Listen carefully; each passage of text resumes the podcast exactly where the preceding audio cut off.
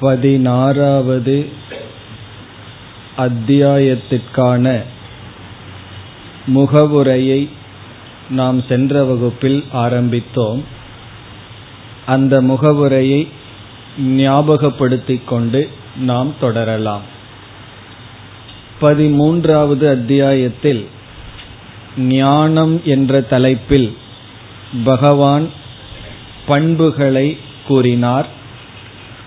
அந்த பண்புகளினுடைய தொடர்ச்சிதான் இந்த முழு 16வது அத்தியாயம். 13வது அத்தியாயத்தில் பண்புகளை பார்க்கும் முன் நாம் என்ன முகவுரைகள் பார்த்தோமோ அதை நாம் கண்டிப்பாக ஞாபகத்தில் வைத்து பிறகு இந்த பண்புகளை நாம் படிக்க வேண்டும்.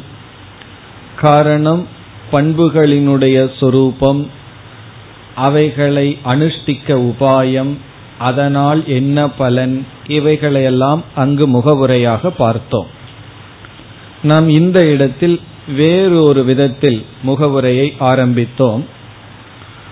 மோக்ஷம் என்கின்ற ஒரு லட்சியத்தை அடைய நேரடியான சாதனம் ஞானம் என்பது நாம் பார்த்த முதல் கருத்து. அந்த ஞானம் என்பது வர வேண்டுமென்றால் அந்த ஞானத்துக்கு 3 தத்துவங்கள் சீராக இருக்க வேண்டும். அந்த 3 சீராக இருக்க வேண்டும் என்றால் அந்த 3 இடத்தில் தடைகள் வரலாம். அந்த 3ம் பல முறை நாம் பார்த்த கருத்து. ஒன்று, ஞானத்தை அடைய இருப்பவன் பிரமாதா. இனி ஒன்று, ஞானத்தை அடைய உதவும் கருவி பிரமாணம். மூன்றாவது, எதை பற்றிய அறிவோ அந்த ஞானத்திற்குரிய விஷயம் பிரமேயம். இந்த 3ம் சரியாக இருந்தால் அறிபவன் பிரமாதா, அறிய உதவும் கருவி பிரமாணம், அறியப்படும் பொருள் பிரமேயம். இந்த 3ம் சரியாக இருந்தால் ஞானம் நமக்கு ஏற்படும். ஞானத்தில் இந்த 3 இருப்பதனால் ஞானத்துக்கு தடைகளும் இந்த 3ற்குள் தான் இருக்க வேண்டும். காரணம், இந்த 3ம் சரியாகிவிட்டால் ஞானம் கிடைத்துவிடும் என்றால், ஞானம் கிடைக்கவில்லை என்றால் இந்த 3ற்குள் ஏதோ ஒரு தவறு இருக்கின்றது என்று பொருள். இதைத்தான் நாம் சென்ற வகுப்பில் பிரமேய அசம்பாவனா என்று ஒரு தடையை பார்த்தோம். ஞானத்திற்குரிய விஷயத்தில் இருக்கின்ற குறை. ஒரு பொருளை பற்றிய அறிவு வேண்டும், அதை அறிபவன் நான் இருக்கின்றேன், அறிய உதவும் கருவி இருக்கின்றது, அந்த பொருள் மூடி இருக்கின்றது என்றால், அந்த பொருள் தடைப்பட்டு இருக்கின்றது, அது பிரமேய அசம்பாவனா. அல்லது அந்த பொருளே மிக சூக்ஷ்மமான விஷயமாக இருந்தால் அதனுடைய சூக்ஷ்மமான தன்மையே நமக்கு தடையாக இருக்கின்றது. பிறகு இரண்டாவது பிரமாண அசம்பாவனா.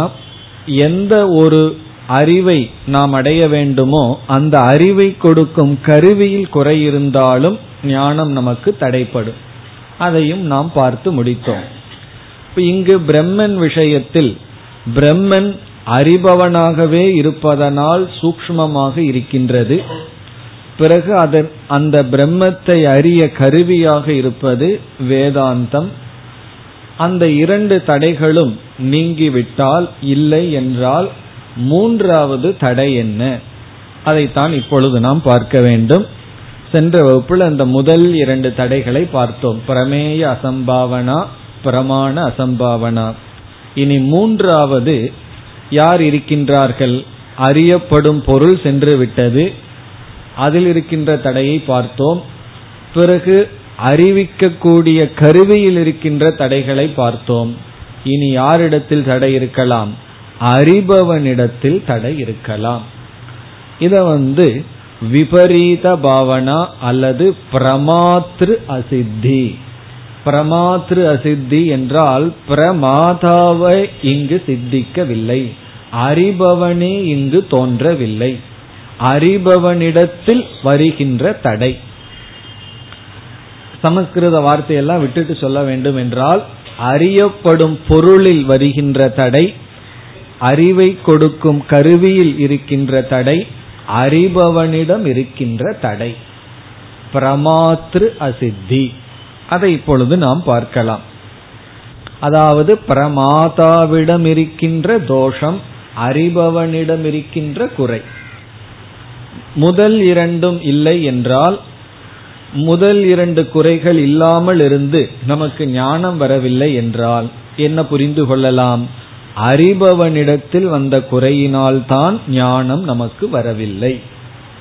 இப்ப இங்கு அறிபவன் என்று ஒருவன் இருந்தால்தான் அந்த கருவியை நாம் பயன்படுத்தி ஒரு பொருளை பற்றி அறிவை அடைய முடியும். அறிபவனே இல்லை என்றால், அறிபவன் இல்லை என்றால் அறிய கொடுக்கும் கருவி இருந்தும் அறியப்படும் பொருள் இருந்தும் ஒரு பயனும் இல்லை. உதாரணம், ஒருவன் பள்ளிக்கு செல்லவே இல்லை, அவன் எம்எஸ்சி மேத்ஸ் கிளாஸ்ல போய் அமர்கின்றான். ஆசிரியர் போர்டில் ஏதோ ஏபிசிடி ஆல்பா பீட்டான்னு ஏதோ எழுதிட்டு இருக்கார். இப்பொழுது இவன் அதை பார்க்கின்றான். அவன் கணக்குங்கிறத பார்த்ததே கிடையாது, கூட்டம் தெரியாது, கழிக்க தெரியாது. அவன் அந்த வகுப்பை கேட்கின்றான். இப்பொழுது அந்த வகுப்பிலிருந்து அவனுக்கு ஞானம் வருமா என்றால் நமக்கு நன்கு தெரியும், வராது. காரணம் என்ன என்றால், விஷயமும் இருக்கின்றது, எந்த பொருள் பற்றி அறிவிருக்கோ அந்த பொருள் தெளிவாக இருக்கின்றது, ஆசிரியர் பிரமாணம், அவரும் சரியாக சொல்லி கொடுக்கின்றார். ஆனால் பிரமாதா இவன் தயாராக இல்லை. நமக்கு இந்த இடத்துல ஒரு பெரிய சந்தேகம் வரும். இவன் தான் விழிச்சிட்டு பார்த்து கொண்டிருக்கின்றானே, இவன் இருக்கின்றானே, இவனிடத்தில் என்ன தடை என்றால், இவன் இருக்கின்றான், ஆனால் அந்த பிரமேயத்துக்கு பிரமாதாவாக இல்லை. இங்க ஒரு சூக்ஷ்மமான கருத்து இருக்கின்றது. ஆசிரியர் சப்தம் போடுகிறார்கள்ங்கிற அறிவுக்கு இவன் பிரமாதாவா இருக்கான். ஏன்னா காது இருக்கு, மனம் இருக்கின்றது. ஆசிரியர் ஏதோ ஏபிசிடின்னு சத்தம் போட்டு கொண்டிருக்கின்றார்ங்கிற ஞானம் வருமே தவிர அந்த சத்தத்திலிருந்து ஒரு புதிய அறிவு அவனுக்கு வராது. காரணம், அவன் எதற்கு பிரமாதாவாக இருக்கின்றான்? ஏதோ ஒரு சப்தம் வருகின்றதுங்கிறதுக்கு தான் பிரமாதாவாக இருக்கின்றானே தவிர, ஏதோ சத்தம், நாய்ஸ் தான் ஆசிரியர் போடுகிறார், அவ்வளவுதான் அவனுக்கு ஞானம் வரும். பிறகு அதிலிருந்து ஒரு நுண்ணிய அறிவை இவன் அடைய முடியாது. காரணம், அந்த விஷயத்தை கிரகிக்கும் அளவு இவனுடைய மனம் அங்கு பக்குவமாகவில்லை. இவன் பிஎஸ்சியை முடிச்சு ஒழுங்கா முடிச்சிருந்து பிறகு அமர்ந்தான்னு சொன்னா, அந்த மனதுடன், அந்த எக்யூப்டு மனதுடன் இருந்தால் பிறகு அந்த மனதிற்கு அவருடைய டீச்சிங், அவருடைய உபதேசமானது, கிளாஸ் ஆனது இவனுக்கு ஞானத்தை கொடுக்கும். அப்ப இந்த இடத்துல என்ன சொல்றோம்? அந்த விஷயத்துக்கு இவன் பிரமாதாவாகவே ஆகவில்லை. இவன் அதற்கு தகுந்த அறிவை அடைபவன் என்ற தகுதி இவனுக்கு வரவில்லை. மனம் இருக்கின்றது, இவன் இருக்கின்றான், ஆனால் இவனுடைய மனதிற்குள் அந்த விஷயத்துக்கான தகுதி வரவில்லை. குழந்தைகளும் அப்படித்தான். குழந்தைகள் வளர வளர, ஒரு 6 மாதம் 7 மாத குழந்தைகளுக்கு நாம் பேசுகின்ற சொல் இருக்கின்றது, அதனுடைய கிராமரோ சென்டென்ஸோ அதுக்கு புரியாது. ஏதோ சப்தம் வருகிறதுங்கிற அளவுதான் அந்த குழந்தையினுடைய மன வளர்ச்சி. பிறகு நாம் ஒரு முழு வாக்கியத்தை பேசி அந்த குழந்தைக்கு அறிவு வரணும்னு சொன்னா அந்த அளவுக்கு மனம் வளர்ந்திருக்க வேண்டும். அதற்கு முன்னாடி குழந்தைகள் வெறும் சப்தத்துக்கு தான் பிரமாதாவாக இருக்கிறார்களே தவிர, சப்தத்திலிருந்து வர்ற அர்த்தத்துக்கு அவர்கள் பிரமாதாவாக இல்லை. சப்த ஞானத்துக்கு பிரமாதாவாக இருக்கணும்னாலும் கூட தகுதி இருக்கு. காது கேட்கணும், பிறகு மனசு அந்த இடத்துல இருக்கணும். யாரோ ஒருவர் பேசிக்கொண்டிருக்கின்றார், மனம் எங்கோ சென்று விட்டது, அப்போ அந்த சப்தத்துக்கும் கூட நாம் பிரமாதாவாக இல்லை. இப்ப சப்தத்துக்கு பிரமாதாவாக இருக்கணும்னா மனம் இருக்கணும், பிறகு காதும் இருக்கணும். அந்த சப்தத்திலிருந்து ஒரு அர்த்தம் வருகின்றது என்றால், சப்தம்னா ஆட்டோ ரிக்ஷா சப்தத்திலிருந்து அர்த்தம் வராது. ஒருத்தர் வாக்கியத்துல பேசிட்டு இருக்கார், சென்டென்ஸ் பேசுகிறார்கள், அதிலிருந்து ஒரு அர்த்தம் நமக்கு தேவை என்றால் அதற்கென்று தனி ப்ரிப்பரேஷன் நம்ம மனதிற்கு வந்திருக்க வேண்டும். அல்லது நமக்கு புரியாத லாங்குவேஜில் பேசுறார் என்றால் அது நமக்கு புரிய வேண்டும் என்றால் மனம் அதற்கு தகுதிப்பட்டிருக்க வேண்டும். அந்த தகுதி இல்லை என்றால், அந்த தகுதியில் குறை இருந்தால் அதுதான் பிரமாத்ரு அசித்திகி. அங்கு அறிபவன் தயாராகவில்லை. எந்த ஒரு அறிவுக்கும் அறிபவன் தயாராகினால்தான் நமக்கு அந்த அறிவு கிடைக்கும். இனி நம்ம இங்கு வேதாந்தத்திற்கு வந்தால், உபனிஷத் என்பது பிரமாணம், பிரம்மன் பிரமேயம், பரமாத்மா அறிய வேண்டிய பொருள். பிறகு பிரம்மன் அறியப்பட வேண்டிய பொருள் உபனிஷத் பிரமாணம். யார் பிரமாதா என்றால், இங்கு எப்படி கணிதத்தை புரிந்து கொள்ள அவனுக்கு தனி ஒரு ட்ரைனிங் தேவையோ, குழந்தை ஒரு வாக்கியத்தை புரிந்து கொள்ளும் அளவு மனம் பக்குவமாயிருக்க வேண்டுமோ, அதே போல வேதாந்தத்துல வெறும் மனம் மட்டும் இருந்தால் பிரமாதா அல்ல. அல்லது அவன் எவ்வளவு ஒரு பெரிய சயின்டிஸ்டா இருந்து புத்தி கூர்மை மட்டும் அவனுக்கு இருந்தால் அவன் பிரமாதா அல்ல. இங்கு சாஸ்திரம் கூறுவது சாதன சதுஷ்டய சம்பன்னக. சாதன சதுஷ்டயம்னு சொல்லி சில தகுதிகள் கொடுத்து, இந்த தகுதிகள் எந்த மனதிற்கு இருக்கின்றதோ அவன் பிரமாதா. சாதன சதுஷ்டய சம்பன்னக பிரமாதா. சாதன சதுஷ்டயம்னா விவேகம், வைராகியம் முதலிய பண்புகள். தீவிரமான முமுட்சுத்துவம் இருத்தல், வைராகியம் இருத்தல், விவேகம் இருத்தல், பிறகு மனக்கட்டுப்பாடு, இந்திரிய கட்டுப்பாடு, ஸ்ரத்தை முதலிய பண்புகள். வேதாந்தத்துல சுருக்கமா சாதன சதுஷ்டய சம்பத்தின்னு சொல்லி விடுகின்றோம். 4 குணங்கள், 4 தகுதிகள், விவேகம், வைராகியம், மனக்கட்டுப்பாடு முதலிய குணங்கள், பிறகு முமுட்சுத்துவம். இந்த சாதன சதுஷ்டய சம்பத்தி என்பதைத்தான் இங்கு பகவான் தெய்வீக சம்பத் என்று கூறுகின்றார். அந்த சாதன சதுஷ்டய சம்பத்தியத்தான் இங்கு தெய்வீக சம்பத் என்று சொல்கின்றார். பிறகு நம்மிடத்துல எது இருக்க கூடாதோ அது அசுர சம்பத் என்று சொல்கின்றார். அசுர சம்பத் என்றால் நம்மிடம் இருக்கக்கூடாத, நம்மிடம் இருந்து நீக்கப்பட வேண்டிய குணங்கள், நம்மிடம் வர வேண்டிய, நம்மால் அடையப்பட வேண்டியது தெய்வீ சம்பத் என்றும், நம்மிடத்திலிருந்து நீக்கப்பட வேண்டியது ஆசுரி சம்பத் என்றும் கூறுகின்றார். சம்பத் என்றால் செல்வம். இங்க நம்ம தேடி சம்பாதிக்க வேண்டிய செல்வம் என்ன என்றால் இந்த குணங்கள். நம்ம நினைச்சிட்டு இருக்கோம் பணத்தை தான் தேடி சம்பாதிக்க வேண்டும், வீட்டை சம்பாதிக்கணும், உறவுகளை சம்பாதிக்கணும் எல்லாம் நினைக்கிறோம். அதுவும் ஒரு சம்பத்து தான், அதுவும் ஒரு செல்வம் தான். ஆனால் அந்த செல்வம் எல்லாம் நமக்கு இன்பத்தை கொடுக்கறதுக்கு ரொம்ப தூரத்தில் இருக்கு. எந்த செல்வம் நமக்கு அமைதியை கொடுக்கும்னா நம் மனதில் சம்பாதித்து வைத்த இந்த நட்பண்புகள். அதுதான் நமக்கு ரொம்ப க்ளோஸா இருக்கு, ரொம்ப அருகில் இருக்கின்ற. என்னதான் வெளிய பொருள் இருந்தாலும் இல்லாவிட்டாலும் நமக்குள்ள ரிச்சா இருந்தோம்னா நம்ம ரிச், நமக்குள்ள புவரா இருந்தோம்னா நம்ம புவர். அப்படி இந்த ஏழ்மை செல்வம்ங்கிறது இந்த பண்புகளில் இருக்கின்றது. இதை ஏன் இங்கு பகவான் கூறினார் என்றால், சென்ற வகுப்புல பார்த்தோம், யதந்தக அபி 15வது அத்தியாயத்தில் சொன்னார், இந்த ஞான யோகம்ங்கிற சாதனையில் ஒருவன் ஈடுபட்ட போதிலும் அவன் ஞானம் வராதது, அவனுக்கு ஞானம் கிடைக்காததற்கு காரணம் அவனிடம் கிருதாத்மானக, அவன் சித்த சுத்தியை அடையவில்லை, நட்பண்பை அடையவில்லை. நட்பண்பை அடைந்தவன் விசாரத்தில் ஈடுபடும் போது ஞானத்தை அடைகின்றான். ஆகவே இனி வருகின்ற முழு கீதையில் என்றே சொல்லலாம், இந்த அத்தியாயம், அடுத்த அத்தியாயம், இவைகளிலெல்லாம் நட்பண்புகளை பகவான் கூறுகின்றார். எதற்கு என்றால் பிரமாத்ரு சித்திகி. பிரமாத்ரு சித்திகினா விசாரம் செய்தால் நமக்கு ஞானம் வர வேண்டும் என்றால் அந்த ஞானத்துக்கு நம்மை தயார் செய்ய என்னென்ன பண்புகள் நமக்கு தேவை. எது நம்மிடத்துல நம்மை அறியாமல் வந்துவிட்டால் நம்ம அதை நீக்கணுமோ அதையும் கூறுகின்றார். பிறகு எதை நாம் தேடி அடைய வேண்டும் அதையும் பகவான் கூறுகின்றார்.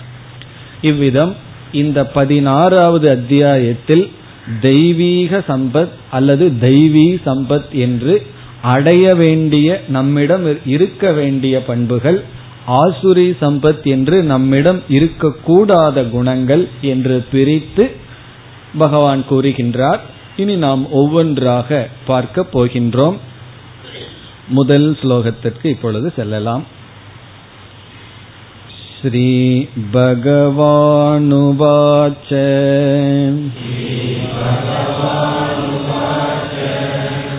அபயம் சத்வசம்சுத்திஹி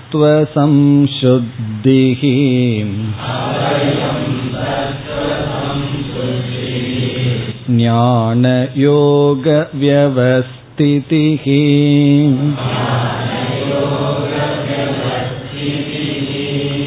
தானம் தமஸ்ச யஜ்ஞஸ்ச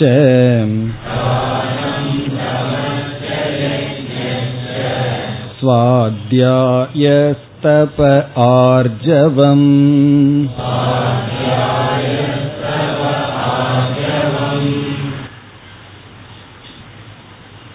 முதல் 3 ஸ்லோகங்களில் 1, 2, 3 இந்த 3 ஸ்லோகங்களில் தெய்வீ சம்பத்தை பகவான் குறிப்பிடுகின்றார். இதெல்லாம் தெய்வீ சம்பத், நம்மிடம் இருக்க வேண்டிய குணங்கள். 26 சம்பத் இங்கு பகவான் கூறுகின்றார். 13வது அத்தியாயத்தில் 20 பண்புகளை கூறினார். இங்கு 26 பண்புகளை இந்த 3 ஸ்லோகங்களுக்குள் கூறுகின்றார். அதில் இந்த முதல் ஸ்லோகத்திலேயே 9 பண்புகளை கூறுகின்றார். ஒரு ஸ்லோகத்திலேயே 9 வேல்யூஸ் பகவான் கூறி இருக்கின்றார். நாம் எப்படி பார்க்க போகின்றோம் என்றால், 13வது அத்தியாயத்தில் கூறிய சில பண்புகள் இங்கு மீண்டும் வர இருக்கின்றது. அவைகளினுடைய விளக்கத்தை நாம் பார்க்க வேண்டிய அவசியம் இல்லை, ஏனென்றால் ஏற்கனவே பார்த்து விட்டோம். அஹிம்சா முதலிய குணங்கள் அங்கும் கூறி பகவான் இங்கும் கூறியுள்ளார். இப்ப ஏற்கனவே எதை நாம் பார்த்து விட்டோமோ அதனுடைய அர்த்தத்தை சுருக்கமாக மட்டும் பார்த்து, இந்த 26 பண்புகளில் ஏற்கனவே பார்க்காத பண்புகளை நாம் விளக்கமாக பார்க்க போகின்றோம். இந்த 26 என்னென்ன குணங்கள் எல்லாம் நமக்கு தேவை, எதெல்லாம் தெய்வீ சம்பத் என்று வரிசையாக கூறுகின்றார். இப்பொழுது முதல் ஸ்லோகத்தில் 9 பண்புகளில் முதல் பண்பாக கூறுவது இங்கு பகவான் அபயம். இப்பொழுது அபயம் என்ற பண்பை எடுத்துக் கொள்ளலாம். இதை நாம் இதுவரை பார்க்கவில்லை. 13வது அத்தியாயத்தில் பயமின்மை என்ற தன்மையை நாம் பார்க்கவில்லை. ஆகவே அதை விளக்கமாக இப்பொழுது பார்க்கலாம். இனி ஒவ்வொரு பண்பாக நாம் பார்த்து கொண்டு செல்லலாம். இந்த பண்புகளையெல்லாம் எப்படி நாம் கடைபிடிக்க வேண்டும்ங்கிற சாதாரண நியதியையெல்லாம் நம்ம ஏற்கனவே பார்த்துள்ளோம். இங்கு ஏற்கனவே பார்க்காத பண்புகளுடைய விளக்கத்தை மட்டும் பார்க்கின்றோம். இப்பொழுது நம்முடைய விசாரம் அபயம். அபயம் என்பது பயமின்மை. பயம்னா என்ன என்று யாருக்கும் சொல்லித்தர வேண்டிய அவசியம் இல்லை. குழந்தையிலிருந்து இயற்கையாகவே பகவான் நமக்கு கொடுத்திருக்கார். கொடுத்த பிரசாதம் என்ன? பயம்தான். எல்லோருக்கும் பகவான் நமக்கு இயற்கையாகவே கொடுத்த ஒரு உணர்வு பயம் என்பது. அந்த பயமின்மை, அபயம் நம்மிடம் இருக்க வேண்டிய ஒரு குணம், இருக்க வேண்டிய பண்பு. அபயம்ங்கிறது தெய்வீ சம்பத்துனா, அசுரர்களுடைய சொத்து என்னன்னா பயம். அதனாலதான் சில அசுரர்கள் எல்லாம் தவம் பண்ணி முடித்து வெளியே வந்த உடனே கடும் தவம் செய்வார்கள். காட்டில எல்லாம் போய் இருந்துட்டு பெரிய தவம் செய்வார்கள். தவம் செய்து வெளியே வந்த உடனே அவர்களுக்கு வர்ற முதல் உணர்வு என்ன தெரியுமோ? மரண பயம். உடனே பகவான் தோன்றுவார். உனக்கு என்ன வர வேண்டும்னு கேட்ட என்ன கேட்பார்? இதனால சாகக்கூடாது அதனால சாகக்கூடாதுன்னு எப்படியெல்லாம் யோசிச்சு சொல்வார்களோ சொல்லுவார். பகவான் வந்து ஓகே சொல்லிடுவார். காரணம் என்ன, அவன் எதுல சாகக்கூடாதுன்னு எல்லாம் கேட்டிருக்கானோ அதுல சாகடிக்காம வேற விதம் பகவானுக்கு தெரியும். அதனால வந்து ஓகே சொல்லிடுவார். இதுல இருந்து என்ன தெரியுதுன்னா, எவ்வளவுதான் தவம் பண்ணி வெளியே வந்தாலும் பயம்ங்கிறது அசுரர்களிடம் இருக்கின்றது. அவர்கள் பயத்தினால்தான் மற்றவர்களை பயப்படுத்துகிறார்கள். நம்முடைய பயம்தான் மற்றவர்களை பயப்படுத்துறோம். உண்மையிலேயே நம்ம தைரியமா இருந்தா நம்ம மற்றவர்களை பயப்படுத்த மாட்டோம். அந்த பயமின்மையை பற்றி இப்பொழுது நாம் பார்க்க வேண்டும். அபயம்ங்கிறத புரிஞ்சுக்கணும்னா முதல்ல பயம்னா என்னன்னு புரிந்து கொள்ள வேண்டும். இந்த பயத்தினுடைய தன்மையை புரிஞ்சிட்டோம்னா தான் பயமின்மையை நாம் புரிந்து கொள்ள முடியும். முதலில் நாம் என்ன செய்யலாம், பல ஆசிரியர்கள் இந்த பயத்திற்கு லட்சணங்கள் கொடுத்துள்ளார்கள்.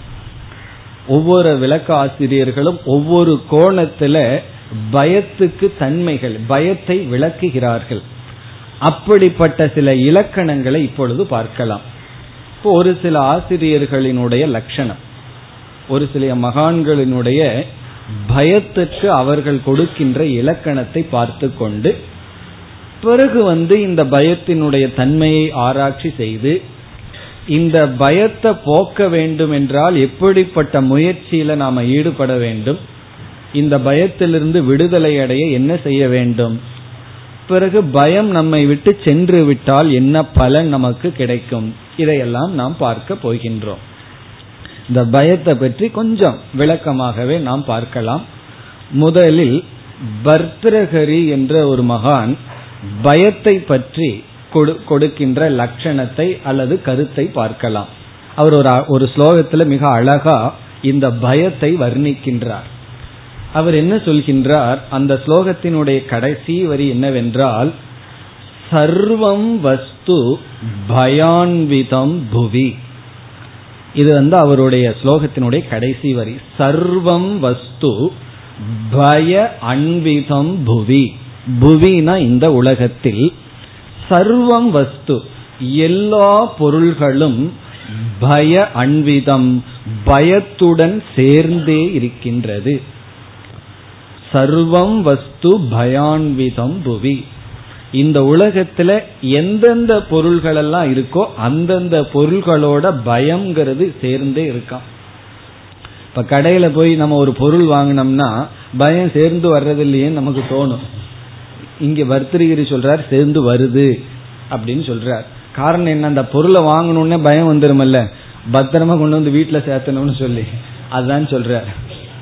சம்பளம் வாங்கின உடனே மற்ற நாள் வந்து 28ஆம் தேதி எல்லாம் ஆபீஸுக்கு சந்தோஷமா போவார். சம்பளம் வாங்கின நாள் எவ்வளவு கவனமா பயந்துட்டு வர்றாரு வீட்டுக்கு. காரணம் என்னன்னா, எல்லா பொருளிலும் பயம் கலந்தே இருக்கின்றது.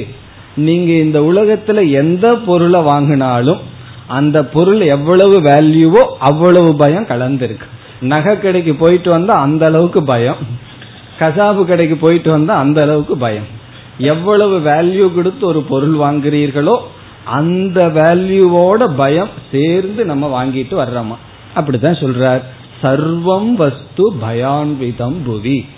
பிறகு இவரே ஒரு உபாயத்தை சொல்றார். இந்த பயம் போகணும்னு என்ன உபாயம்னு அடுத்த வரியில சொல்றார். அதை நம்ம பிறகு பார்ப்போம். இப்ப நம்ம பயத்தில் இருக்கோம். பிறகுதான் பயத்திலிருந்து விடுதலை அடையக்கான மார்க்கத்துல பிறகு பார்ப்போம். கொஞ்சம் பயந்துட்டு இருப்போம் கொஞ்ச நேரம்.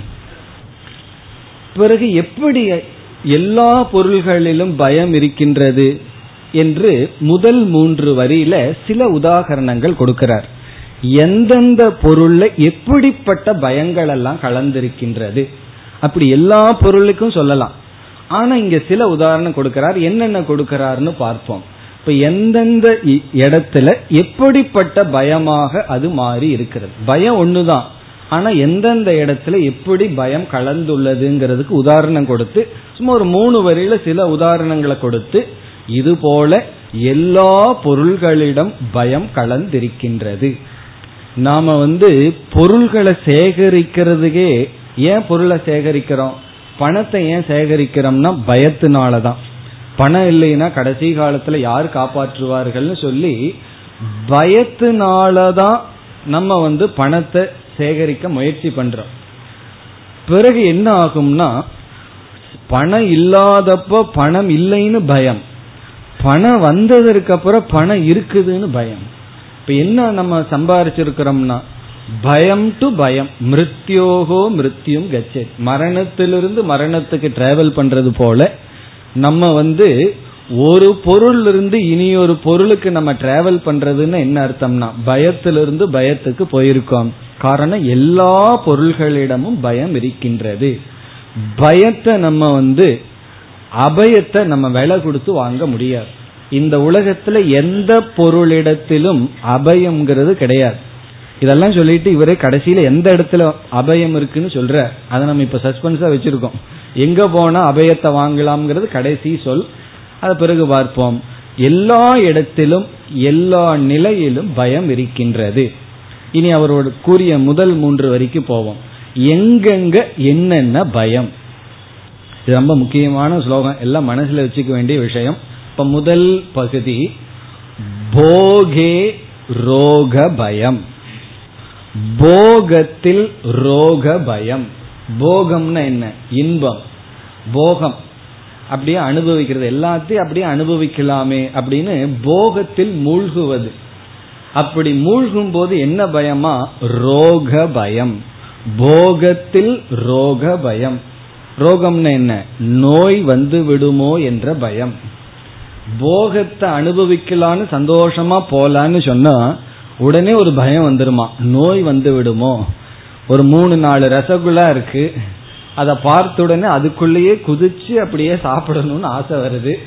அப்படியே போக போக உடனே என்ன ஞாபகம் வருது, வீட்டில் ஒருத்தர் பெரியவர் ஒன்றும் சாப்பிட முடியாம சுகர்ல இருக்கார், அவரே ரொம்ப ஸ்வீட் ஆயிட்டார். சுகர் ஒருத்தருக்கு வந்துடுதுன்னு என்ன அர்த்தம்னா அவரே ஸ்வீட் ஆயிட்டாருன்னு அர்த்தம். ரொம்ப ஸ்வீட் பர்சனா இருக்கார், அவர்னால சாதாரண காஃபிக்கும் கூட சக்கரை போட்டு குடிக்க முடியாத நிலையில் இருக்கார். காரணம் என்ன? ரோகம், நோய்ங்கிறது வந்திருக்கு. அப்ப போகத்துக்குள்ள போகும் பொழுது நம்ம எரியாம என்ன பயம் வந்துருதான், நோய் வந்து விடுமோங்கிற பயம். இது பயம் மட்டுமல்ல, உண்மையும் கூட. போகத்துல போனா நோய்ங்கிறது வரும். அந்த நோய்ங்கிற பயம் போகத்தில் கலந்திருக்கின்றது. எந்த ஒரு இந்திரியத்துல அதிகமோ நம்ம போகம் செலுத்துகின்றோமோ அந்த இந்திரியம் தேய்வடையும், அதன் நிமித்தமாக நமக்கு நோய் வரும். கண்ணை அதிகமா பயன்படுத்தி பார்த்துட்டே இருந்தோம் அப்படின்னா அப்புறம் கண்ணு அதுக்கு தகுந்த நோய், காதுல கேட்டுட்டே இருந்தோம்னா அதற்கு தகுந்த நோய். எல்லாத்துக்கும் நோயினுடைய கேபிட்டல் எங்க இருக்குன்னா வாயில தான் இருக்கு. வாய் வழியாத்தான் நம்ம நோயையெல்லாம் வளர்த்தி கொள்கின்றோம். அதே போல எந்த ஒரு போகத்துல நம்ம ஈடுபட்டாலும் அந்த போகத்துல நமக்கு ரோகம்ங்கிற பயம் இருக்கின்றதா. அது இவர் சொல்ற முதல். இப்ப போகம்ங்கிற வஸ்துல ரோக பயம் எல்லோருக்கும் இருக்கு. இனி அடுத்தது குலே சுதி பயம். குலே சுதி பயம்.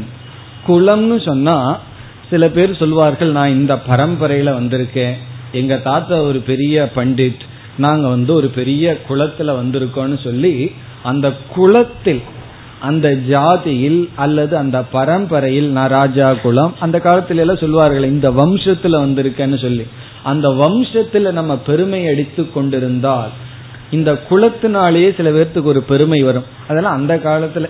இந்த காலத்துல யாருக்கு என்ன குலம் இருக்கு? ஒன்றும் கிடையாது. அந்த காலத்துல அப்படி இருந்தது. இப்ப நான் இந்த வம்சத்துல இந்த குலத்தில் பிறந்துள்ளேன்னு பெருமை அடிச்சிட்டு இருந்தா சுதி பயம்னா குலத்துக்கு நாசம் வந்து விடுமோ என்ற ஒரு பயம். ஏன்னா ஒரு க்ஷத்திரியன், ஒரு வம்சத்தில் இருக்கிறவன் அவன் அந்த குலத்தை விட்டு சென்று விடலாம். அது வேறு ஒரு பிராமணனையோ அல்லது சூத்திரனையோ அவன் திருமணம் செய்து கொண்டு சென்று விட்டால் அந்த குலம் நாசத்தை அடைந்துவிடும். குலத்திற்கு ஒரு சுதி. சுதி என்றால் வீழ்ச்சி. அப்ப குலே சுதி பயம். இனி அடுத்தது வித்தே நிருபாலாத் பயம். வித்தம்னா பணம். வித்தே நிருபாலாத் பயம். இது அந்த காலத்துல வச்சு சொல்ற. நிருபாலகன அரசர்களிடமிருந்து பயமா? பணம் ஒருவருக்கு ரொம்ப வர வர அரசனை கண்டா பயம் வந்து விடுமா? இந்த இடத்துல அரசர்கள்னு சொன்னா இன்கம் டேக்ஸ் ஆபீசர்னு அர்த்தம். ஏன்னா அந்த காலத்துல அரசன் வரி வசூலிப்பான். இந்த காலத்துல இன்கம் டாக்ஸ் ஆபீசர் கிட்ட இருந்து பயம். பணம் ரொம்ப வர வர எந்த பேங்க்ல போடலாம், என்ன கையெழுத்து மாத்தி போடலாம், எப்படி எல்லாம் போடலாம், இப்படி எல்லாம் பயம் நமக்கு வந்துவிடும். ஒவ்வொரு முறை காலிங் பெல் அடிக்கும் போது யார் இன்கம் டாக்ஸ் ஆபீசரா, ரைடு வந்திருக்காங்களா, அப்படியெல்லாம் ஒரு பயம் விடுவார்கள் சொல்லி அங்க நமக்கு பயம் வந்து விடுமா. இனி ஒரு பயமும் இருக்கு, சோர பயம். சோர பயம்னா திருடர்களிடமிருந்து பயம். பணம் இல்லாதவன் பாருங்க ரொம்ப சந்தோஷமா தூங்குவார்கள். காலையில வாக் போகும்போது இந்த செருப்பெல்லாம் தைச்சிட்டு இருப்பாரு. அவர் ஒரு பொட்டி கடை வச்சிருக்காரு. காலையில் ஒரு 4:30 மணி பெட்டி கடையை திறந்து வச்சு பக்கத்துல ஒரு கிழிஞ்ச கட்டளை போட்டு அதுல சந்தோஷமா தூங்குறார். ஒரு நகை கடைக்காரன் அப்படி தூங்க முடியுமா? அப்படியே திறந்து வச்சு சந்தோஷமா அவன் மாதிரி தூங்க முடியுமான்னா முடியாது. கொரட்டை விட்டுட்டு ரோட் ஓரத்துல. காரணம் என்னன்னா அவர்கிட்ட இருக்கிற பொருளை திருடுறதுக்கு ஆளே கிடையாது. திருட வந்தா ஏதாவது இருக்கிறத போட்டு போவானே தவிர திருடுறதுக்கு ஆள் கிடையாது. சந்தோஷமா அவன் தூங்குறான். ஆனா என்னன்னா எவ்வளவோ சொத்து வச்சிருக்கோம், ஏர் கண்டிஷன் உள்ள இருக்கு, ஆனாலும் வெறுத்துட்டு இருக்கு. எந்த நேரத்துல எப்ப ரைடு வந்து பேர் கெட்டு போயிருமோ, இதெல்லாம் ஒரு பயம். அப்படி பணம் வர வர நிருபாலாத்து பயம். சங்கரர் வேறொரு இடத்துல சொல்றார், பணம் வர வர தன்னுடைய புத்திரங்கிட்ட இருந்தே பயம் வந்துருமா.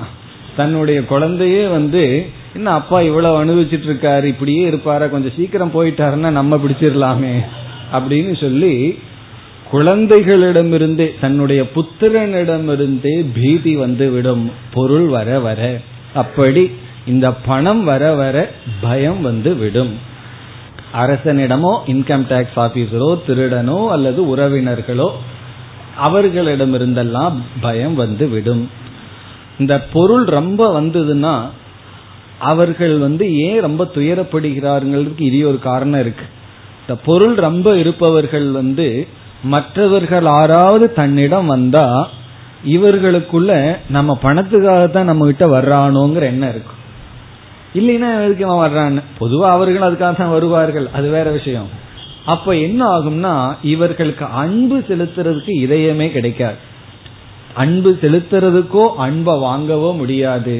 பணம் இவர்கிட்ட இருக்க இருக்க நம்ம பணத்துக்காக வர்றாங்கிறோன்னு பயத்துல இவர்களும் அன்பை கொடுக்க மாட்டார்கள், அன்பை வாங்க மாட்டார்கள். அப்ப என்னன்னா அன்பை நம்ம கொடுக்கல வாங்கலன்னா அந்த மனம் சூன்யமான மனம்.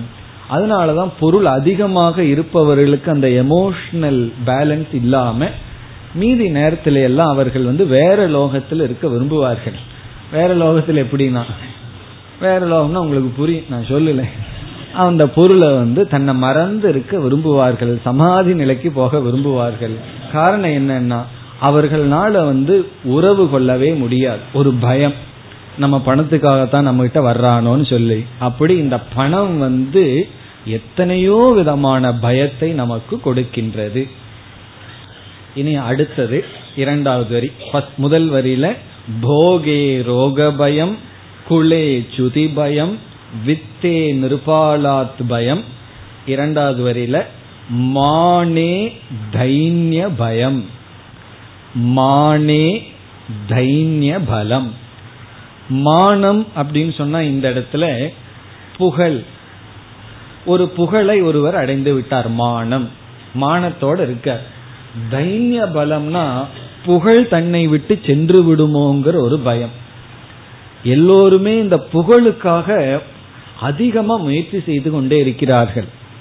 அது ஒரு பெரிய மாயை, கடைசி மாயினே சொல்லலாம். இந்த 99வது நம்பர்ல இருக்கிற பாம்பு, பாம்பு விளையாட்டுல கடைசியில் ஒன்னு இருக்கும், அதை தாண்டிட்டோம்னா நம்ம கடைசி டார்கெட்டுக்கு போயிடலாம். இந்த கடைசி பாம்பு இந்த புகழ் தான். அப்படிப்பட்ட ஒரு மோகத்தை கொடுப்பதுதான் இந்த புகழ். தன்னை 4 பேர் புகழ்ந்து சொல்லும் பொழுது, உயர்வா பார்க்கும் பொழுது, அப்பதான் இவருக்குள்ள ஒரு ஏதோ ஒரு ஒரு மகிழ்ச்சி. அதெல்லாம் அந்த புகழை அனுபவிக்கும் பொழுதுதான் நமக்கு தெரியும். அந்த அந்த புகழ் இருந்தால் அந்த புகழுடன் என்ன பயம்னா இந்த புகழ் சென்று விடுமோ. முன்ன நம்மை புகழ்ந்து கொண்டு இருப்பவர்கள் எல்லாம் நம்மை பற்றி உண்மையை தெரிந்து கொண்டால் சென்று விடுவார்களோன்னு ஒரு பயம். தெரியாத வரைக்கும் தான் புகழ்ந்து கொண்டு இருக்கிறார்கள். அப்படி தைன்ய பலம்னா நான் கீழ்மையை அடைந்து விடுவேனோ, அந்த புகழை என்னால காப்பாற்ற முடியாமல் சென்று விடுமோ. அதாவது ஒருவர் ஒரு பெரிய தவம் செய்து கொண்டிருக்கின்றார், காட்டிலிருந்து ரொம்ப தவம் பண்ணிட்டார். தவம் செய்தவுடன் பிறகு என்னாச்சு, அவருக்கு மீண்டும் இந்த உலகத்தில் இருக்கிற சில போகத்தை எல்லாம் அனுபவிக்கணும்னு ஆசை வந்ததான். ஆனா மற்ற சிஷ்யர்கள் எல்லாம் என்ன சொல்லிவிட்டார்கள், அவர் ஒரு பெரிய தபஸ்வி தபஸ்வின்னு சொல்லி புகழ் வந்துடுது. இப்ப இவருக்கு என்ன பயம்னா, இந்த புகழ் போயிருமே, நான் ஒரு தவம் செய்தவன்கிற புகழ் சென்று விடுமே, நான் போய் இந்த உலகத்தை அனுபவிக்க முடியாதேன்னு ஒரு பெரிய பயம் வந்து விடும். கொஞ்சம் வருடங்களுக்கு முன்னாடி ஒரு அம்மாவுடைய வீட்டுல திருடன் சில நகைகளை திருடிட்டு போயிட்டான். அந்த அம்மா சாமிஜியுடைய வகுப்பு ஒரு 15 வருஷம் அட்டன் பண்ணியிருக்காங்க. மற்ற சிஷ்யர்களுக்குள்ள அவர்கள் நல்லா சாஸ்திரம் படிச்சதாக ஒரு புகழ். பிறகு அந்த அம்மாவுக்கு வந்த சோகம் என்ன என்றால், என்ன சொல்லி துயரப்பட்டார்கள்னா, எனக்கு நகை போயிடுது, நகை போயிடுதுன்னு என்னால் அழுகவே முடியலன்னு ஒரு துக்கம். அதுதான் அவங்களுக்கு துக்கம், நகை போனதில்லை அழுக முடியலன்னு சொல்லி. ஏன்னு கேட்டா, அழுத என்ன நினைச்சுக்குவாங்க, இத்தனை வருஷம் வேதாந்தம் படிச்சுட்டு நகைக்காக அழுகிறையே என்று அவர்களெல்லாம் சொல்லுவாங்கன்னு என்னால் யாருகிட்டையும் ஷேர் பண்ணி அழுக முடியவில்லையே அப்படின்னு. காரணம் என்னன்னா, ஒரு புகழ் வந்து விட்டது. நீங்க இவ்வளவு வேதாந்தம் படித்துள்ளீர்கள், உங்களுக்கு நல்ல பக்குவம் இருக்குன்னு புகழ் வந்தாச்சு, அதை காப்பாத்தணுமே, அதுக்காக அழுக முடியலையா, அப்படி அழுகிறார்கள். இதெல்லாம் என்னன்னா, ஒரு ஸ்டேட்டஸ நம்ம அடைஞ்சிட்டோம் அப்படின்னா அதை நாம் இழப்பதற்கு ஒரு பயம் விடும். அதனால அந்த ஸ்டேட்டஸ் தகுதியோடு அடைஞ்சிட்டோம்னா அது அழகு. தகுதி இல்லாம ஒரு புகழ் வந்தாலும் அறிவுடையவர்கள் அதை ஒத்துக்கணும், வேண்டாம் இது எனக்கு தகுதி இல்லைன்னு. ஆனா அப்படி யாரும் அவ்வளவு தூரம் செல்ஃப் ஹானஸ்டா இருக்கிறது இல்லை. ஏதோ மற்றவர்களுடைய அறியாமையில புகழ் மானம் விட்டால் தைன்ய பலம், தைன்ய பயம், அது நம்மை விட்டு சென்று விடுமோ என்ற பயம். இப்ப புகழ் எவ்வளவு தூரம் ஒருவனுக்கு மகிழ்ச்சியை கொடுக்குமோ, சுகத்தை கொடுக்குமோ, அதே அளவு பயத்தையும் அந்த புகழ் கொண்டுள்ளது. இப்ப பர்தகர் என்ன சொல்லி கொண்டு வருகின்றார், இந்த உலகத்தில் இருக்கிற ஒவ்வொரு தத்துவத்திலும் எப்படி பயம் கலந்திருக்கின்றதுங்கிறது சொல்றதுல புகழ் என்ற ஒன்றில் தைன்யம், கீழ்மையை அடைந்து விடுவோம் என்ற பயம் கலந்திருக்கின்றது. நம்ம நினைச்சிட்டு இருக்கோம் ரொம்ப பிரசித்தி பெற்றவர்கள் புகழோடு இருப்பவர்கள் சந்தோஷமா இருப்பாங்கன்னு நினைக்கிறோம், அப்படி கிடையாது. தகுதியுடன் இருந்து புகழ் இருந்தா அது அவர்களை ஒன்றும் செய்யாது. புகழ விரும்பாம புகழ் வந்தா அது இறைவனுடைய விபூதி, இறைவனுடைய பெருமை. அப்படி இல்லாமல் வெறும் புகழ் மட்டும் இருந்தால் அந்த புகழுடன் இந்த பயத்துடன் இருப்பார்கள். இனி அடுத்தது பலே ரிபு பயம். பலே ரிபு பயம், பலம் என்றால் உடல் பலம் அல்லது எந்த விதமான பலம், ஸ்ட்ரென்த், சக்தி. ரிபு என்றால் பகைவர்கள். பலம் இருந்தால் பகைவர்களிடத்தில் பயம். பயே ரிபு, ரிபு என்றால் எனிமி, பகைவன். பகைவனிடத்திலிருந்து வருகின்ற பலம், பயம். உடல் வலிவே இல்லாதவனுக்கு ஒரு பெரிய பயில்வானை பார்த்து பயமே வராது. ஏன்னா அவனும் இவனை அடிக்க மாட்டான், இவனு அடி வாங்குற மாதிரி அவன்கிட்ட போய் வாழாட்டவும் மாட்டான். பேசாம இவனும் இருந்துக்குவான், அவனும் இருந்துக்குவான். இந்த கொஞ்சம் ஸ்ட்ரென்த் இருந்ததுன்னு வச்சுக்குவோமே, கொஞ்சம் இவனும் என்னதான் ஆகுன்னு பண்ணி பார்ப்பான். அப்படி பலம் வர வர அந்த பலத்திற்கு தகுந்த இனியொருவனிடம் இருந்து நமக்கு பயம் விடும். ஒன்றுமே தெரியாதவன் சாம்பியன்ஷிப்புக்காக அவன்லாம் போய் சண்டை போடுறதோ அல்லது ஸ்போர்ட்ஸ்ல பார்ட்டிசிபேட் பண்றதோ பண்ண மாட்டான், பேசாம உட்கார்ந்துட்டு இருப்பான். கொஞ்சம் பலம் இருந்தால், ஓடுற பலமோ அல்லது வேற ஏதாவது ஒரு ஸ்கில் இருந்தால், அந்த பலத்துக்கு என்ன பயம்னா நம்மை காட்டிலும் அதிகமாக இருப்பவர்களிடமிருந்து பயம். இப்படி உடல் பலம், ஆட்கள் பலம். சில பேர் ஆட்கள் எல்லாம் சுத்தி வச்சிருப்பார்கள், ஆள் பலம். அப்படி இருந்தால் எதிரியிடமிருந்து நமக்கு பயம். ஒரு ராஜா இருக்கார், அந்த ராஜாவுக்கு ஒரு பலம் இருக்கு, படை பலம் இருக்கு, அவர் சந்தோஷமா இருப்பார்னா நம்ம நினைக்கிறோம்.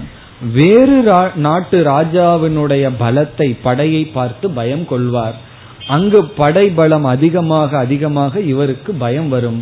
அப்படி பலே ரிபு பயம். இனி அடுத்தது ரூபே ஜரயா பயம். ரூபே ஜரயா பயம். ரூபம்னா அழகு, உடல் அழகு. இந்த உடல் அழகு இருப்பவர்களுக்கு என்ன பயம்னா ஜரயா பயம், வயோதிகத்தினால் பயம். உடல் அழகு இருப்பவர்களுக்கு அதில் ஒரு பெருமை இருக்கும். அவர்களுக்கு என்ன பயம்னு சொன்னா வயோதிகத்தினால் வருகின்ற பயம்.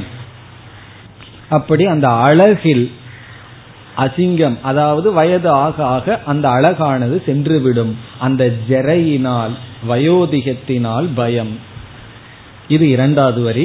மானே தைன்யபலம் பலே ரிபுபயம் ரூபே ஜரையா பயம். இனி மூன்றாவது வரியில சாஸ்திரே வாதி பயம். சாஸ்திரே வாதி பயம். சாஸ்திரம் என்று சொன்னால் இப்ப சிலர் விதவிதமான சாஸ்திரத்தை படித்திருப்பார்கள், விதவிதமான சாஸ்திரத்துல கரை கண்டிருப்பார்கள். இலக்கண சாஸ்திரம், பிறகு நாட்டிய சாஸ்திரம், இது போன்ற எத்தனையோ, கான சாஸ்திரம் அதாவது பாடல்கள், இப்படி அது தர்க்க சாஸ்திரம் என்று சாஸ்திரத்தில் படிப்பறிவில் இவர்கள் கரை கண்டு இருப்பார்கள். இவர்களுக்கு யாரிடமிருந்து பயம்னா வாதி பயம். இனி ஒரு சாஸ்திர பண்டிட், ஒரு பண்டிட்டுக்கு இனி ஒரு பண்டிட்டை பார்த்தா பயம் வந்துடும். நம்ம எல்லாம் பார்த்தா பயம் வராது. இனி ஒரு பண்டிட்டை பார்த்தாருன்னா அவருக்கு பயம் வந்துடும். ஒண்ணுமே தெரியாம மூடனா இருக்கான்னு வச்சுக்குவோமே, அவனுக்கு எந்த பண்டிட்டை பார்த்தாலும் பயம் வராது. ஏன்னா அவன் இவங்கிட்ட வாதம் பண்ண போறதில்லை, இவனும் வாய கொடுக்க போறது கிடையாது.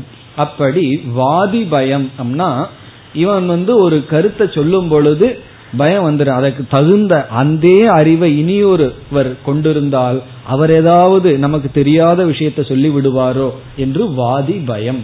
நம்ம ஒரு ஆர்குமெண்ட் பண்ணா அதுக்கு அதை வின் பண்ணி விடுவார்களோ என்ற ஒரு பயம், வாதி பயம். இனி அடுத்தது குணே கல பயம். குணம் என்றால் நட்பண்புகள் இருந்தாலும் பயம்னு வேற சொல்லிடுற. நீ என்ன பண்றதுன்னு தான் தெரியல. நல்ல பண்புகள் இருந்தாலும் கூட பயமா, ஒரு நல்ல குணங்கள் ஏதாவது நம்ம கிட்ட இருந்தா கல பயம்னு சொன்னா அதை விரும்பாதவர்கள் அதற்கு ஏதாவது இடையூறு விளைவித்து விடுவார்களோ என்று ஒரு பயம். இப்ப நம்ம தானம் பண்றோம், அதை யாராவது தவறாக சொல்லி இதுக்காகத்தான் பண்ணுனா சொல்லி நம்மிடம் இருக்கின்ற நட்பண்புகளுக்கு களங்கம் விளைவித்து விடுவார்களோ. ஒரு நல்ல குணத்தை நம்ம வச்சிருந்தோம்னா எப்படியாவது அதுல குறை கண்டுபிடிக்கணும்னு சுற்றி இருப்பவர்களா முயற்சி செய்து கொண்டிருப்பார்கள். அப்படி நம்ம இடத்துல நட்பண்பு இருக்கும், அந்த பண்பு அவர்களுடைய வயிற்றுல கொடுத்துடும். அதனால் என்ன செய்வார்கள், எப்படியாவது நமக்கு களங்கத்தை விளைவிக்க வேண்டும் என்று முயற்சி செய்வார்கள். அப்படி நல்லது நட்பண்புகள் நம்மிடம் இருந்தாலும் குணே கலபயம்னா அதை வெறுப்பவர்கள் நமக்கு ஏதாவது இடையூறு செய்து விடுவார்களோ என்ற ஒரு பயம். இனி காயே கிருதாந்தாத் பயம். காயம்னா என்ன, நம்முடைய சரீரம், நம்முடைய உடல். காயே கிருதாந்தாத் பயம். கிருதாந்தக என்றால் யம தர்மராஜா, யமன். பயம்னா நம்முடைய உடல் இருக்கு, அந்த உடல்ல என்ன பயம்னா யம தர்மராஜாவிடமிருந்து பயம். அப்படின்னு என்ன அர்த்தம், மரண பயம். இந்த சரீரத்துல நமக்கு மரண பயம். இது மூன்றாவது வரி. சாஸ்திரே வாதி பயம், குணே கலபயம், காயே கிருதாந்தாத் பயம். வேறு இடத்துலயும் இந்த மாதிரி எல்லாம் சொல்றார், விதவிதமானதை சொல்லி அடுத்த சில ஸ்லோகங்கள்லயும் இந்த மாதிரி சொல்றார். ஜென்மம், ஜென்மம்ங்கிறது ஒண்ணு மரணம்ங்கிற பயத்துடன் கலந்துள்ளது. யவனம் இளமை என்பது ஜரயா மூப்பு என்பதுடன் கலந்துள்ளது. சந்தோஷம் என்பது பேராசையுடன் கலந்துள்ளது. அதாவது சந்தோஷமா இருக்கலாம், கிடைச்சதுல திருப்தியா நிறைவா இருக்கலாம்னு நினைச்சா, ஆனா பேராசைங்கிறது ஒண்ணு நமக்குள்ள அதிருப்தி நம்மை பிடித்து விடுகின்றதாம். இப்படி வேற சில ஸ்லோகங்கள்ல எல்லாம் இந்த மாதிரி எல்லாம் சொல்கின்றார். இவ்விதத்துல சொல்லி நாலாவது வரியில் என்ன சொல்றார், அதான் நம்ம முதல்ல பார்த்தோம். இப்படியே எந்த ஒன்றை வேண்டுமானாலும் நீங்க எடுத்துக்கொள்ளலாம். இந்த உலகத்துல எந்த ஒரு ஆஸ்பெக்டை எடுத்துக்கொண்டாலும் அதுல சர்வம் வஸ்து பயான்விதம் புவி, இந்த உலகத்தில் இருக்கின்ற அனைத்து பொருள்களும் பயத்துடன் கலந்துள்ளது. இப்படி சொல்லி எதுக்கு பயமுறுத்தணும், ஏற்கனவே பயந்துட்டு இருக்கோம், மறுபடியும் சாஸ்திரம் எல்லாம் படிச்சு எதுக்கு பயப்படணும்னு சொன்னா இப்ப அதற்கு தகுந்த உபாயத்தை சொல்ல வேண்டும் அல்லவா. நம்ம உபாயத்தையும் விளக்கமா பார்க்க போறோம். இந்த பயம்ங்கிறது மனதுல குடிகொண்டிருந்தால் எப்படி நம்ம பயத்தை படிப்படியாக நீக்குவதுன்னு நாலஞ்சு உபாயத்தை நம்ம கடைசியில பார்க்க போறோம். பயத்தை பற்றி முழுமையான விசாரம் பண்ணிட்டு பய நிவர்த்திக்கான உபாயத்தை நம்ம பார்ப்போம். அதுல நாம பார்க்கிற முதல் உபாயம் பர்தகரி சொன்ன உபாயம்தான், அதை நம்ம பார்க்கலாம். அதாவது சஸ்பென்ஸா வச்சா பயமா இருக்குமே என்ன சொல்ல போறாரோன்னு சொல்லி, அதனால சஸ்பென்ஸை உடைச்சிருவோம். கடைசி வரியில் என்ன சொல்றார், நிர்ணாம், நிர்ணாம்னா மனிதர்களுக்கு வைராகியம் ஏவ அபயம். முடிக்கிறார் வைராகியம் ஏவ அபயம். மனிதர்களுக்கு வைராகியம் இருந்தா தான் அபயம் கிடைக்கும். நீ அபயத்தை போய் வாங்கணும்னு சொன்னா இந்த உலகத்துல எந்த பொருள் இடத்திலும் வாங்க முடியாது. உனக்கு அபயம் வர வேண்டும் என்றால் வைராகியத்தினாலதான் அபயம் கிடைக்கும். நிர்ணாம் அப்படி முடிக்கிறார் இந்த ஸ்லோகத்துல, நிர்ணாம் மனிதர்களுக்கு வைராகியமேவ அபயம், வைராகியத்திலிருந்து தான் அபயம் நமக்கு கிடைக்கும். எப்படி வைராகியத்துக்கும் அபயத்துக்கும் சம்பந்தம்ங்கிற விசாரத்தை எல்லாம் நம்ம பிறகு பார்க்கலாம். இப்ப இந்த ஸ்லோகத்திலிருந்து நம்ம எடுத்துக்கொண்ட கருத்து என்னவென்றால், இங்கு ஆசிரியர் பயத்தினுடைய தன்மையை விளக்கும் பொழுது இந்த உலகத்தில் இருக்கின்ற எல்லா பொருள்களும் பயத்துடன் கலந்துள்ளது. ஆகவே இந்த உலகத்தில் இருக்கின்ற எந்த பொருளிடத்திலிருந்தும் நாம் அபயத்தை பெற முடியாது. இப்ப அபயத்தை பெறணும்னா எங்க போகணும்னு எல்லாம் பிறகு பார்க்கிறோம். பகவான் சொல்லியிருக்கார் யாமிருக்க பயமேன்னு சொல்லியிருக்கார், அங்க போகணும். அதெல்லாம் நம்ம பிறகு எங்க போனா அபயம் கிடைக்கும்னு பார்க்கிறது பிறகு. இப்ப எங்க இருந்தா பயம் இருக்கு, எதெல்லாம் பயத்தினுடைய தன்மைன்னு பார்க்கிறோம். இது பர்த்ருஹரியினுடைய லட்சணம். இவர் எப்படி பயத்தினுடைய தன்மையை மிக அழகா விளக்கி இருக்கின்றார். பிறகு நாம் இனி அடுத்த ஆசிரியர் விளக்க ஆசிரியர்கள் கொடுத்த லட்சணத்துக்கு செல்லலாம். இப்ப நம்ம இரண்டாவது லட்சணத்துக்கு செல்லலாம். இப்ப நம்ம பார்க்க போறது ஒரு 5-6 லட்சணம் பார்க்க போறோம், பயத்தினுடைய லட்சணங்கள். அதுல பயத்தினுடைய தன்மை மிக அழகாக விளக்கப்படுகிறது. அது தெரிஞ்சாதான் நம்ம அந்த பயத்தை ஹேண்டில் பண்ணி பயத்திலிருந்து வெளிவர முடியும். அதனால இப்ப பயத்தை புரிஞ்சுக்கிறதுக்கு முயற்சி பண்றோம். அதுக்கு பயந்துக்க கூடாது. பயம்னு கண்டாவே பயம், பயத்தை நான் பார்க்கவே மாட்டேன்னு இருக்கக்கூடாது. அந்த பயத்தை இப்பொழுது எடுத்து ஆராய்ச்சி பண்ணுகின்றோம். அதுல இரண்டாவது லட்சணம், இதுவும் ஒரு ஆசிரியர் மிக அழகா சொல்றார். இதெல்லாம் இந்த பகவத்கீதைக்கு விளக்கம் கொடுத்த ஆசிரியர்களினுடைய லட்சணம். இப்ப அடுத்த லட்சணம் என்னவென்றால், இந்த லட்சணத்துல இவர் சொல்ற கருத்து, பயம் என்பது துக்கம். இந்த துக்கம் மனதில் வர்ற துயரம் வேதனை தான் பயம்ங்கிறார். வேதனை, வேதனையினுடைய இனியொரு சொரூபம் பயம். எப்படி இந்த வேதனை வருகிறது, பயம்ங்கிற ரூபத்துல வர்ற வேதனை எப்படி வருகிறது, மிக அழகான லட்சணம் இதுவும். இதனுடைய சொரூபத்தை பார்த்துட்டு பிறகு சமஸ்கிருதத்திலேயே இதனுடைய லட்சணத்துக்கு வரலாம். இப்ப இந்த ஆசிரியர் சொல்ற லட்சணத்துல மைய கருத்து என்னன்னா, கடந்ததை நினைக்கிறது ஒன்று, பயம்ங்கிறத நம்ம பிரசன்ட் நிகழ்காலத்துல அனுபவிக்கின்றோம். பயத்தை நம்ம அனுபவிக்கிறது நிகழ்காலத்துல. ஆனா பயத்துக்கு உரிய விஷயம் என்னைக்குமே எதிர்காலம்தான், ஃபியூச்சர் டென்ஸ்ல. அதாவது எதிர்காலத்துல இருக்கின்ற ஒன்றை நினைச்சு பயப்படுறது நிகழ்காலத்துல தான். நிகழ்காலத்துல நடக்கிறத நினைச்சு நம்ம பயப்படுறதே இல்லைங்கிற. நிகழ்காலத்துல என்ன நடக்குதோ அப்ப வெறும் துக்கம் தான் வருமா. துக்கம்னு ஒண்ணு இருக்கு, பயத்தினால வர்ற துக்கம்னு ஒண்ணு இருக்கு.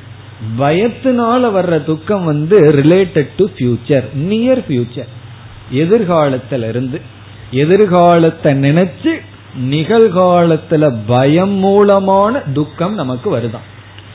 நாம எதை நினைச்சு பயப்பட்டு துக்கப்பட்டு இருக்கிறோமோ அது நிகழ்காலத்துல வரும்பொழுது அது பயமா இருக்காதான். பயத்துல ஒரு பெரிய சீக்ரெட்.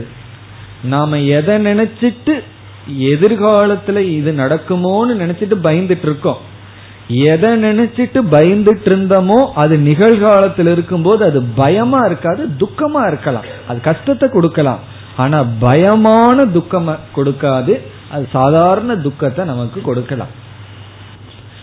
அப்ப இங்க என்ன லட்சணம் சொல்றார் என்றால், நமக்கு இஷ்டமான பொருளை அடையணும்னு ஒரு விருப்பம், எது நமக்கு இன்பத்தை கொடுக்கணுமோ அதை அடையணும்னு விருப்பம் இருக்கு. பிறகு எதெல்லாம் நமக்கு துன்பத்தை கொடுக்குமோ அதை நீக்கணுங்கிற விருப்பம் இருக்கு. அப்ப இத நம்ம சொன்னோம்னா இஷ்ட பிராப்தி அனிஷ்ட நிவர்த்தி, இதுதான் நம்முடைய இயற்கை. நமக்கு எதெல்லாம் வேண்டுமோ அதை அடையணும், எதெல்லாம் நமக்கு உகந்ததல்லவோ அதை நம்ம அடையக்கூடாது, அது நம்ம விட்டு செல்ல வேண்டும். இந்த பயம்ங்கிறது எப்பொழுது வருகின்றது என்றால், ஒருவன் சரியாகவோ தப்பாகவோ, சரியான ஜட்ஜ்மெண்ட்லயோ தப்பான ஜட்ஜ்மெண்ட்லயோ இவன் ஒரு காரணத்தை பார்க்கிறானா. என்ன காரணம்னா இஷ்ட வியோகம், ஆப்போசிட். இஷ்ட வியோகம், வியோகம்னா நம்மை விட்டு சென்று விடுவது, இஷ்டமானது நமக்கு வராமல் இருப்பது, வியோகம்னா நம்ம விட்டு போறது. பிறகு என்னன்னா அனிஷ்ட சம்யோகம், சம்யோகம்னா சேருவது, அனிஷ்டம்னா நாம விரும்பாதது நம்ம கிட்ட சேர்ந்துருது. இஷ்ட வியோகம், விரும்புவது நம்மைய விட்டு போகுது. அனிஷ்ட சம்யோகம், விரும்பாதது நம்ம கிட்ட வருகின்றது, அனிஷ்ட சம்யோகம். இப்படி வந்தா என்ன கிடைக்கும்னா, இது வந்தா என்ன கிடைக்கும்னா துக்கம் தான் நமக்கு கிடைக்கும். என்ன, விரும்பியது சேராமல் விரும்பாதது நம்ம கிட்ட சேர்ந்தா நமக்கு துக்கம் வரும். இப்போ இங்க பயத்துக்கு என்ன லட்சணம் சொல்றார், இப்படிப்பட்ட துக்கத்துக்கான ஹேது தர்சனம். இந்த துக்கம் வரல, இந்த துக்கம் வந்துட்டா பயம் கிடையாது, துக்கம் வந்துட்டா துக்கம் தான். ஆனா துக்கம் வருவதற்கான ஹேதுவை பார்த்து வர்றதான் பயம்ங்கிற. அதாவது இஷ்ட வியோக அனிஷ்ட சம்யோகஸ்ய துக்கஸ்ய, இப்படிப்பட்ட துக்கத்தினுடைய ஹேது தர்சனம் துக்கம் பயம். ஹேது தர்சனம்னா அந்த காரணத்தை பார்க்கும்போது பயம் வந்துடுதான். எனக்கு எது வேண்டுமோ, நான் எதை விரும்புகின்றேனோ அந்த விருப்பத்திற்கு தடையாக ஒரு காரணத்தை பார்க்கும்போது அந்த காரணத்தில் எனக்கு பயம் விடுகிறது. எனக்கு எது அனிஷ்டமோ, நான் எதை விரும்பவில்லையோ அந்த விரும்பாத ஒன்றை என்னிடத்துல கொண்டு சேர்த்துற ஒரு காரணத்தை பார்க்கும் பொழுது பயம் விடுகிறது. இப்ப பயம் எப்பொழுதுனா, இஷ்டம் வராத பிரசன்ட்ல பத்தி பேசல, விரும்புவது வராமல் போக யாராவது தடையா இருந்தா பயம். பிறகு விரும்பாதது வரக்கூடாது, அதை கொண்டு நம்ம இடத்தை சேர்த்துவார்கள். எது வேண்டாமோ அதை கொண்டு நம்ம இடத்துல விட்டுட்டு போவார்கள், எது வேணுமோ அதை நம்ம இடத்துல இருந்து எடுத்துட்டு போவார்கள். அப்படி அதை பார்க்கும் பொழுது, அந்த ஹேதுவை பார்க்கும் பொழுது பயம் வருகின்றதாம். அப்ப இங்க பயத்தை துக்கத்தை ரெண்டா இங்கு பிரிக்கின்றார். ஒன்று அனிஷ்டத்தை அனுபவிக்கும் பொழுது வருகின்ற துயரம், இனி ஒன்று என்னவென்றால் நம்ம அனுபவிக்கல, அனுபவிக்க நேரிடுமோ என்று பார்த்து அதனால துக்கப்படுறது. அப்போ நாம விரும்பத்தக்கத நமக்கு வந்துவிடுமோ என்ற எண்ணத்தில் வருகின்றது தான் பயம், அதனால வர்றது துக்கம். அப்ப நம்ம துக்கத்தை ரெண்டா பிரிக்கிறோம், துயரத்தை ரெண்டா பிரிக்கிறோம். ஒன்று துயரத்தை அனுபவிக்கிறது, அது என்ன சொல்கிறார்கள், அனுபவத்திலேயே பார்த்தா அந்த துக்கம் குறைவுதான், 5% தான் நம்ம அனுபவிக்கிற துக்கம். இரண்டாவது துக்கம் என்னவென்றால் துக்கம் வந்துவிடுமோ என்ற ஒரு பயம், அது ஒரு துக்கம், அந்த பயமே துக்கம். அந்த இடத்துல நம்ம துக்கத்தை அனுபவிக்கல, வெறும் பயத்தை தான் அனுபவிக்கின்றோம். இப்ப பயரூப துக்கம் இது பிரசன்ட்ல கிடையாது. நாம அந்த நேரத்துல துக்கத்தை அனுபவிக்கல, எதிர்காலத்துல எனக்கு துக்கம் வந்து விடுமோ. நம்முடைய பயம் 99% பயம் இப்படிப்பட்ட பயம்தான். நாம துக்கத்தை அனுபவிக்கல, ஆனா அனுபவிக்காத துக்கம் குறிச்ச பயம். சரி, ஒரு துக்கம் இருக்கு, ஃபியூச்சர்ல எதிர்காலத்துல அந்த துயரம் எனக்கு வந்து விடுமோன்னு நினைச்சு இன்னைக்கு நான் பயந்துட்டு இருக்கேன். அதுல எவ்வளவு துக்கம் உண்மையா வருதுன்னு பார்த்தா அதுல 1% தான் வரும். மீதி துக்கம் எல்லாம் வராத துக்கம். இப்ப வீட்டுல இருந்து வெளியே குழந்தையோ யாரோ ஒருத்தர் வெளியே போயிருக்காங்க, அவங்க வீட்டுக்கு வர வேண்டிய நேரம் மணி 6, 7:30 மணி ஆயாச்சு. அங்க பயம் வந்தாச்சு, இவர் எந்த ஆட்டோ ரிக்ஷால விழுந்தாரோ. இதெல்லாம் கற்பனை.